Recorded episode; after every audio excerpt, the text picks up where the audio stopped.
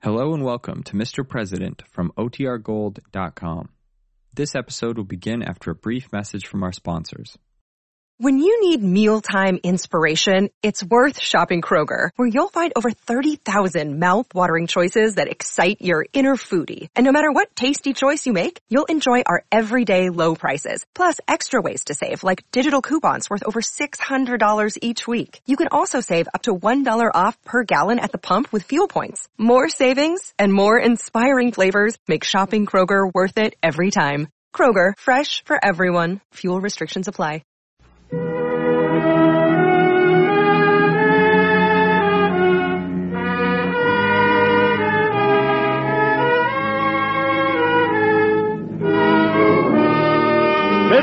President, starring Metro Goldwyn Mayer's Edward Arnold.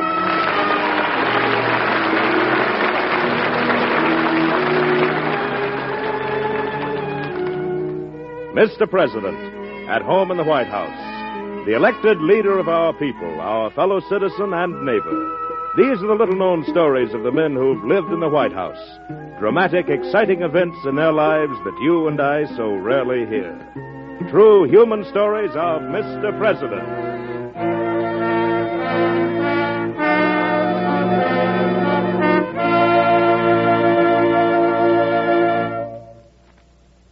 Each week, the American Broadcasting Company and its affiliated stations brings you these interesting broadcasts of Mr. President, starring Edward Arnold. In just a moment, Mr. Arnold will be with us. But meantime, how extensive is your knowledge of our country's past presidents? For example, can you name the president who was almost impeached because of his wife? Or the president who had a habit of bathing in a river back of the White House? There are so many colorful anecdotes about our former chief executives that it's not surprising we find the lives of American presidents so fascinating. And so, like our own lives, we often feel their stories are our stories too. Each week, Mr. President removes the pedestal from under our famous leaders to reveal them as they were human beings whose desires and ambitions were much the same as yours and mine. Listen now to this story and see if you can name the president it is about.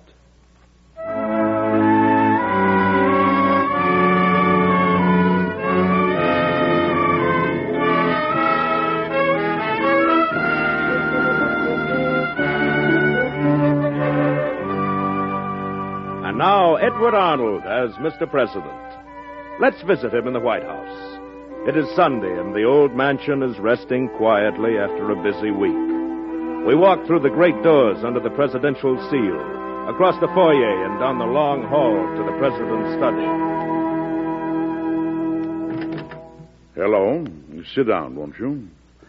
You know, power does strange things to people. Sometimes it lifts them so high off the ground they can't see anybody but themselves. Sometimes it dazzles them so much they can't see anything at all. And sometimes it breaks them, especially when they have forgotten where their strength came from. Yes, even the most powerful men sometimes take a tumble. The danger is they can spread ruin all around them when they fall. And that's what almost happened in this story. Later on, of course, I'll tell you who was president when it happened. But meanwhile, you may be able to guess.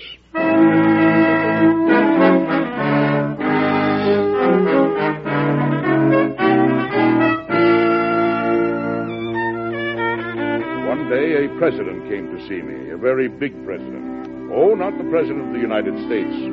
That was my job. But he was the president of the Bank of the United States. His name was Anthony Nichols. My secretary, Miss Sarah, came in to announce him. President, I'm afraid Mr. Nichols is getting very impatient. Well, he's no more impatient than I am, Miss Sarah. I suppose he's come to gloat because Congress has passed the bank charter bill. By a good majority, sir, there's a strong sentiment for the bank. Of course, with all the money he controls, Nichols can buy anything and anybody, or thinks he can. Miss Sarah, his bank is so strong already, he's setting himself up above the government itself. And if we give him any more power, he can be the virtual dictator of this country. If he's that bad, somebody better stop him before that happens. Somebody's got to stop him. Miss Sarah, but he's a clever man and he won't take orders. Well, have him come in. Yes, sir.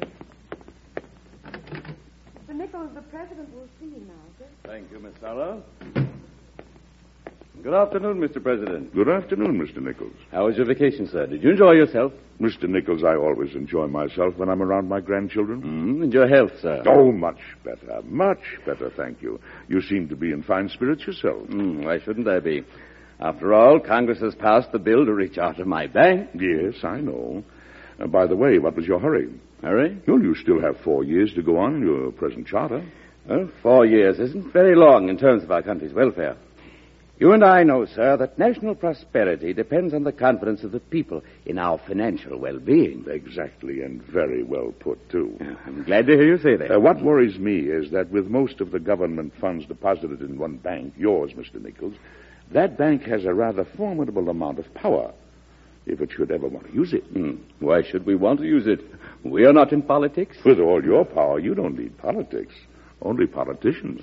Maybe if you paid more attention to politicians. Well,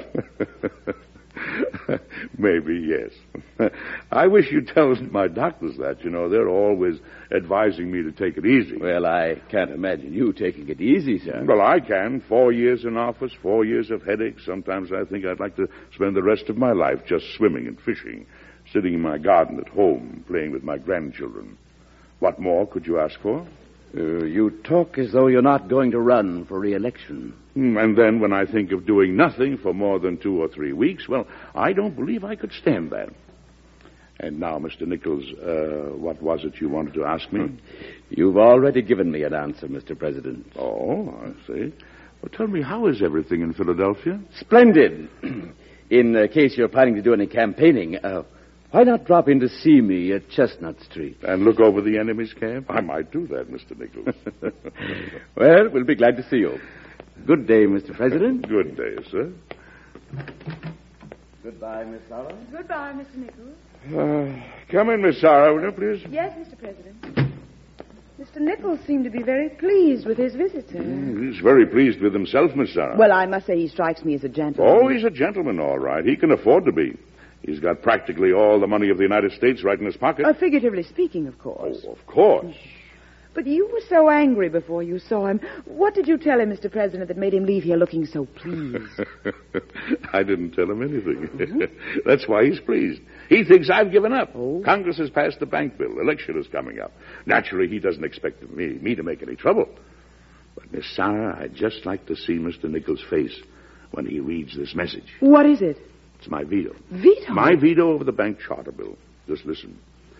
When the laws undertake to add artificial distinctions to make the rich richer and the potent more powerful, the humble members of society who have neither the time nor the means of securing like favors for themselves have a right to complain of the injustices of their government.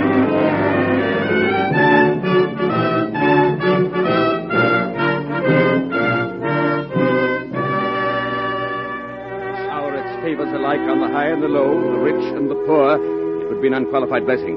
In the bank charter bill before me, there seems to be a wide and unnecessary departure from these just principles. Well, Mr. Nichols, he didn't mince words in his veto, did he? It's a ridiculous and inflammatory document, Senator Johns. Long enough to win over enough of the Congress to sustain his veto and defeat our bill. Don't underestimate his strength. He has a remarkable appeal to the voters. A demagogue. He tells them what they want to hear.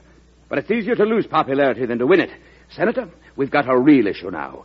If we spread the word around that this veto of the president's against the bank charter can bring chaos and actual ruin to the entire country, we can defeat him for re-election.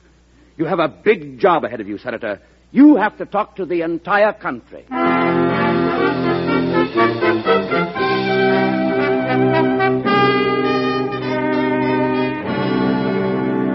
I want to say to you, good people of Philadelphia, that another vote for that man in the White House is a vote for chaos. I say to you, he must be defeated.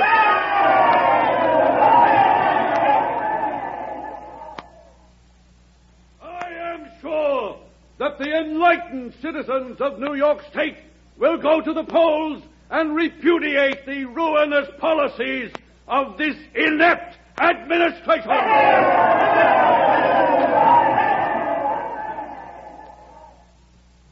And I say to you, you people of Indiana, the backbone of our nation, that when the sun rises tomorrow morning, you will see to it that we have a new president.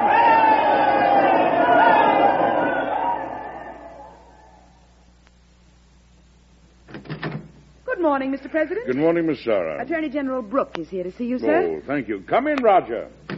Uh, congratulations, Mr. President. Oh, thank you, Roger. It's a beautiful little girl. Eight pounds, too. I, I beg your pardon. A new granddaughter arrived this morning. Oh, oh, then my congratulations on that, too. Uh, I was referring to your reelection. Oh, that. Thanks, Roger. Well, now we can go ahead. We've got a clear mandate from the people. Probably the only reason they kept me here is that I gave notice I was going to destroy Nichols' power and his bank. And now I've got to do it. Good. You know I'm with you, Mr. President. I've always regarded Nichols as a menace to our policies. Now, look here, Roger. This isn't a fight between Nichols and myself. It isn't even a fight between the bank and the government. Mm, Then what is it, sir? The age old fight between aristocracy and democracy, between despotism and popular government. And, Roger, it's not the first time we've had to fight this out, but I hope I can make it the last time. Uh, that may not be too easy, sir. Before we're through, we may have to close every bank in the country. No, that would be too bad. And I hope we won't have to do it. But whatever we do, Roger, we've got to get the jump on Nichols. He isn't going to take this lying down. He'll start passing out money and buy up all the support he needs. So I'm going to start withdrawing government funds from the Bank of the United States at once. Uh, just a minute, Mr. President. Oh, the Attorney General has an objection? I only want to point out that you can't do that. It can be done only as an executive act by the Secretary of the Treasury. And uh, Mr. McLean's sympathies are with the bank. Oh, I've attended to McLean. I made him the Secretary of State. Oh, very good, sir. But who are you going to get to replace him? Well, I've appointed young Bill Duane. He's a good boy. Hmm, from Philadelphia, isn't he? That's right, Roger. I have an idea it'll take a good Philadelphia lawyer to deal with a Philadelphia banker, so I'm calling a cabinet meeting at once.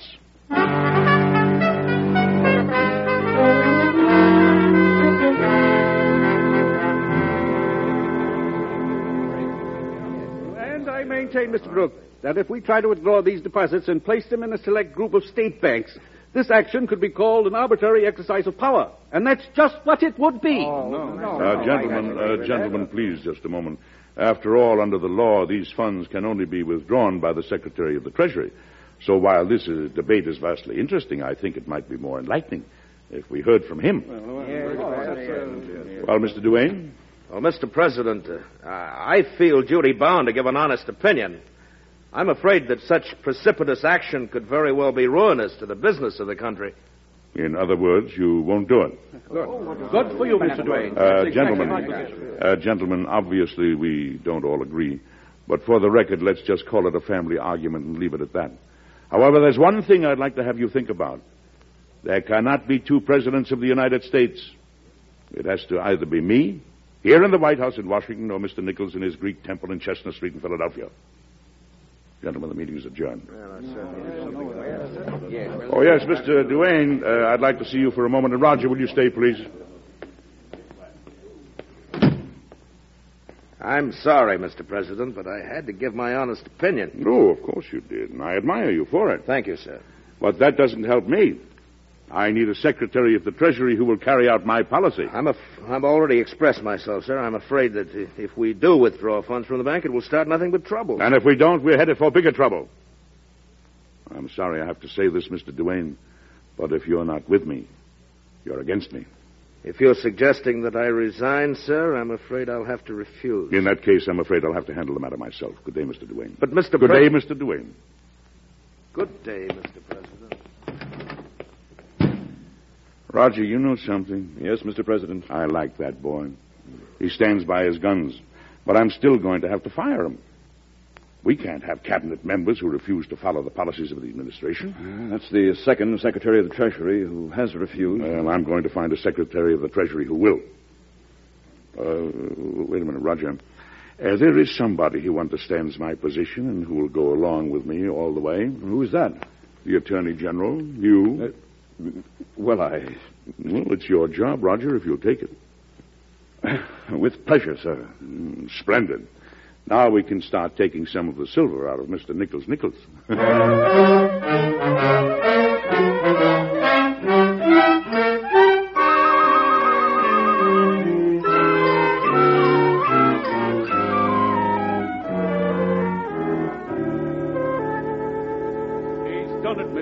Nichols. Done what, Senator John? The new Secretary of the Treasury has given official notice that government deposits will not be made in the Bank of the United States after the last day of this month. Well, what else did you expect? Senator, my bank doesn't entirely depend upon government funds. We are in a strong position. We're solvent and we're creditors. But to make our position even more secure, I am immediately calling in all loans from the state banks and restricting their credit. But, Nichols, the smaller banks depend on you. Exactly. If we call in their loans, they'll have to clamp down on credits to merchants. That will stifle business everywhere. But that will start a depression, perhaps even a panic. And only one man will be responsible the President. Before we're through, Senator, he'll have to come to me on his knees, begging to reach out of the bank.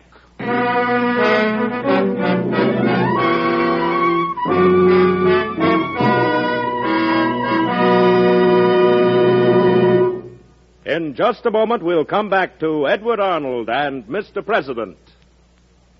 If you've been thinking about a job where you can learn as well as travel, the United States Navy has a future to offer you. The President and Congress have made the peacetime Navy one of the most extensive vocational schools in the world. Navy men train for careers in radio, aviation, electronics, and diesel engineering.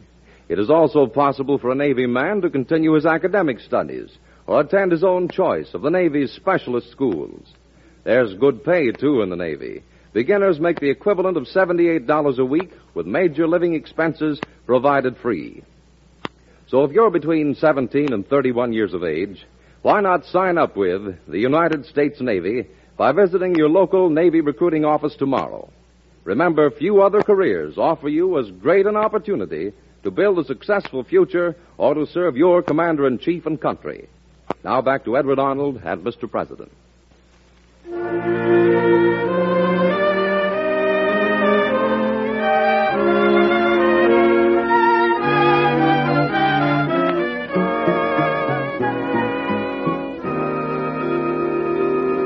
you think you know yet who the president was in this story? Remember, the fight between special privilege and democracy is as old as the history of our country, and many of our presidents have had to deal with it. Later on, I'll tell you which one this was. I had found a means of putting pressure on Mr. Nichols, but now he was putting the pressure on me. I sent for Roger Brooke, my new Secretary of the Treasury, and when he arrived, Miss Sarah was with him, holding a strange object in her outstretched hands. Mr. President, I thought oh, maybe Oh, you'd good like- heavens, good heavens, Miss Sarah. What kind of a bird is that? Well, I suppose it was a bird. That is, several birds at one time, Mr. President. The Black Hawk Indian tribe sent you this war bonnet headdress as a token of its esteem for the great white father. Well, I'm glad someone esteems me. it's not that bad, Mr. President. Sit down, Roger.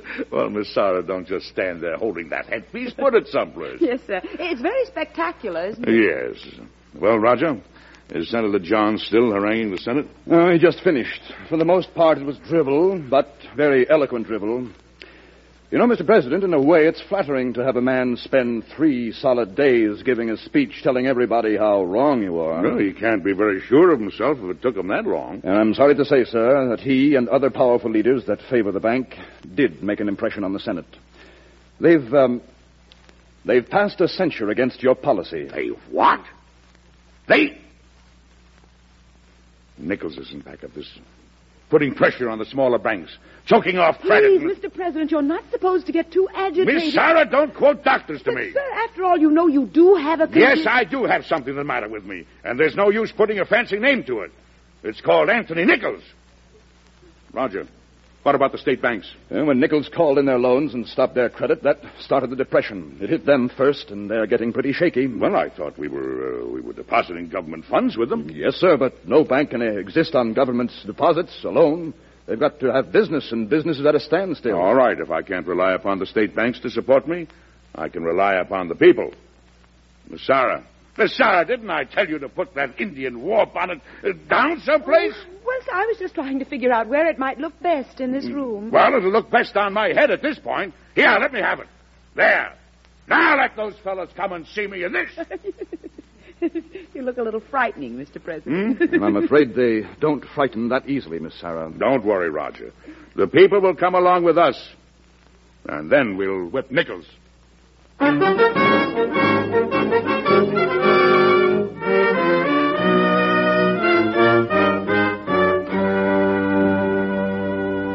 Senator Johns, what have you accomplished so far? I've had committees organized in all parts of the country to protest the president's action. Good. When do they start? Immediately.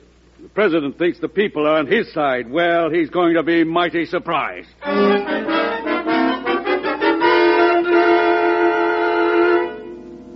President, I have some more petitions. Here's one from New Hampshire complaining of financial distress due to removal of deposits. New Hampshire? And others from New Orleans, Connecticut, North Carolina, and Kentucky. They all say the same thing, Mr. President. You mean they all think we're wrong, Miss Sarah?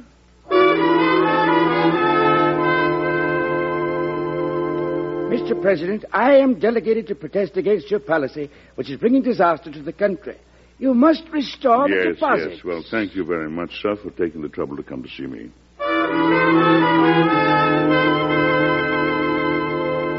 The people I represent all depend for their very lives on the financial stability of this nation. Uh, Mr. President, they're frightened by this appalling situation. I know, I know, and thank you very much, sir, for expressing your opinion. Miss Sarah, aren't there any resolutions in our favor? Well, so far, Mr. President, we've received 17,000 in our favor, but there are 151,000 against us, sir. Hmm. It doesn't look much like it now, Miss Sarah, but you know something? I still believe the people are with us.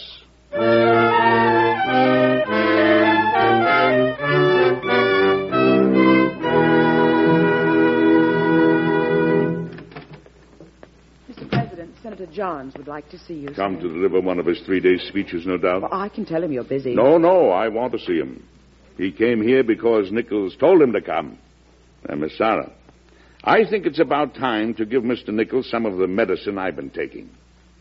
Tell the senator to come in. Yes, Mr. President. Senator Johns, the President will see you now. Thank you, Miss Sarah. I suppose you're rather surprised I've come here, Mr. President. Since that speech you made about me, Senator, nothing you did could surprise me. That was politics, sir. I have come to see you now on a much more serious matter. You mean there's something more serious than politics to you, Senator? I have come to you because our country is threatened with the greatest crisis in its history. Well, that's a very good reason, sir. Because you have seen fit to withdraw deposits from the Bank of the United States. Mr. Nichols Bank. From the Bank of the United States. And what is happening? Money has been deflated. People are hoarding. Banks are shutting down. Business is at a standstill. The whole country is in a panic. Senator, you may be in a panic. Mr. Nichols must be in a panic, or you wouldn't be here. But I'm not in any panic. Well, sir, it may be easy for you to remain calm in the face of disaster. But if you had traveled about the country as I have and seen the fear in people's eyes, seen the face of hunger, the specter of poverty, the ghosts of our national aspirations... Oh, why don't you save that for the Senate? I've listened to you talk. Now I want to tell you something. Sooner than restore the deposits or reach out of the Bank of the United States, I'd face the torture of ten Spanish Inquisitions. Mr. And sooner than live in a country where such power as Mr. Nichols prevails, I'd seek an asylum in the wilds of Arabia. I only want to talk about the panic in our country. Senator Johns, if you're in such a panic about the panic, you came to the wrong man. You want to go to the man who started the panic. Don't come to me. Go to Nichols.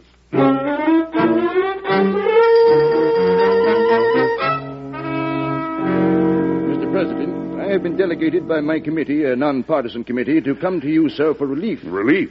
You've come to the wrong man, sir. If you want relief, don't come to me. Go to Anthony Nichols. Mr. President, the currency of the country is in a dreadful condition. It is? Well, then why come to me? I'm not a banker. The man you want to see is Anthony Nichols. Mr. President, we are a delegation bearing a petition of 10,000 signatures. We deplore the depressed Then condition so do I, exists- gentlemen, so do I. But you've brought your petition to the wrong man. Take it to Mr. Nichols. He can relieve the country by just giving one word. I say go to Anthony Nichols.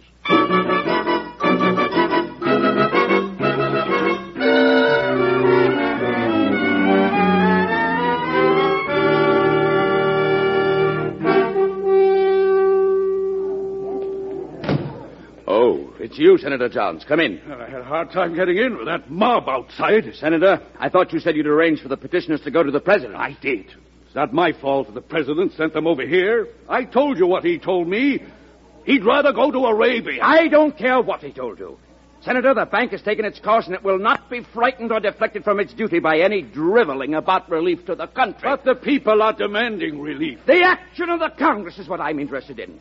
I'll squeeze the economy of this country until Congress acts and acts in my favor. Money still talks, Senator Johns, and I happen to have the money. If the president persists in his suicidal attitude, then he'd better make his accommodations right away for that asylum in the wilds of Arabia.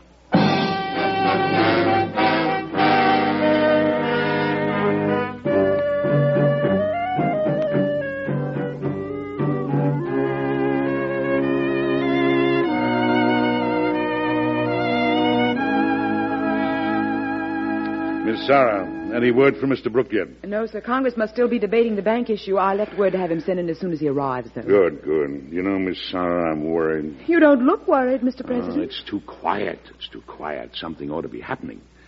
I'm beginning to miss all those delegations, and with Congress still in session, well, it's just too calm. If I may say so, you could do with a little quiet. You've had enough excitement the last few weeks. ah, Miss Sarah, I thrive on excitement.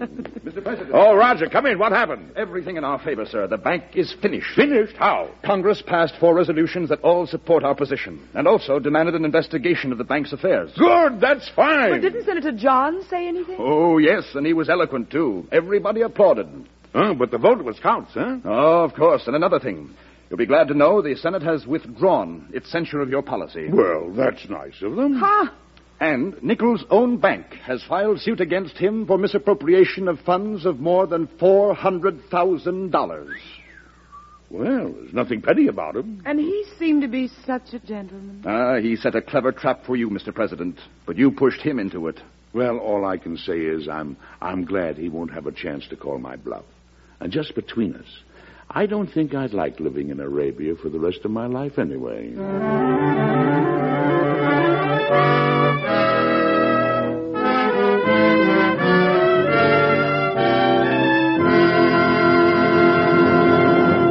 Well, you've probably figured out by now who I was when all that happened. It really did happen, you know, and I'll tell you the answer in just a moment. For the past two seasons, Theater Guild on the Air has set a high mark for excellent entertainment. Entertainment that's hard to top for sheer quality of writing, acting, and performance. If you were a Theater Guild listener last year, you heard some of the most interesting broadcasts on the air. Helen Hayes in Alice Sit by the Fire, James Mason in Bill of Divorcement, George Sanders in Escape. And if you're a new listener to Theater Guild on the air, you're in for a full hour of absorbing entertainment each Sunday night this year. This season will bring many of your favorite plays and some recent Broadway successes. Don't miss each Sunday night performance of Theater Guild on the air when it's heard over most of these same ABC stations. Now, here again is Edward Arnold.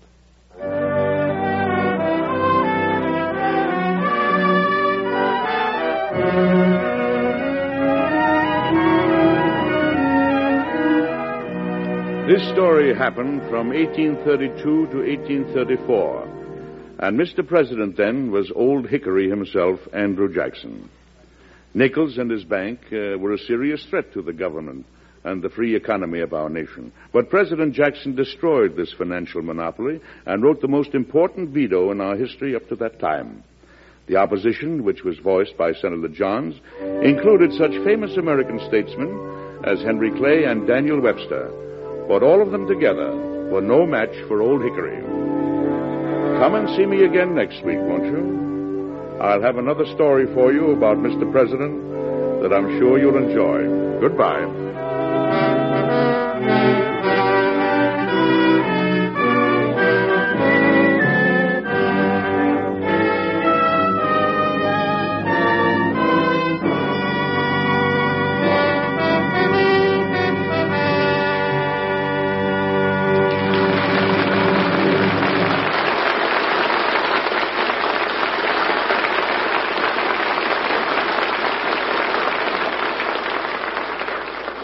Arnold appeared by arrangement with Metro Goldwyn Mayer, producers of High Wall, starring Robert Taylor, Audrey Totter, and Herbert Marshall.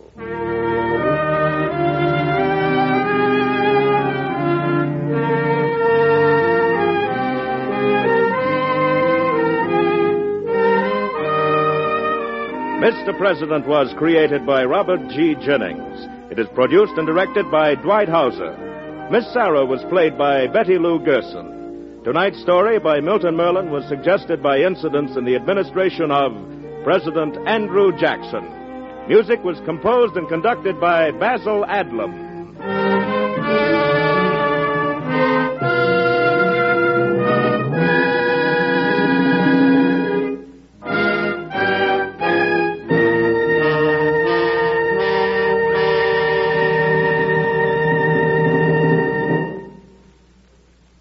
Sure to listen again next week when the American Broadcasting Company and its affiliated stations bring you Edward Arnold with another true story of Mr. President.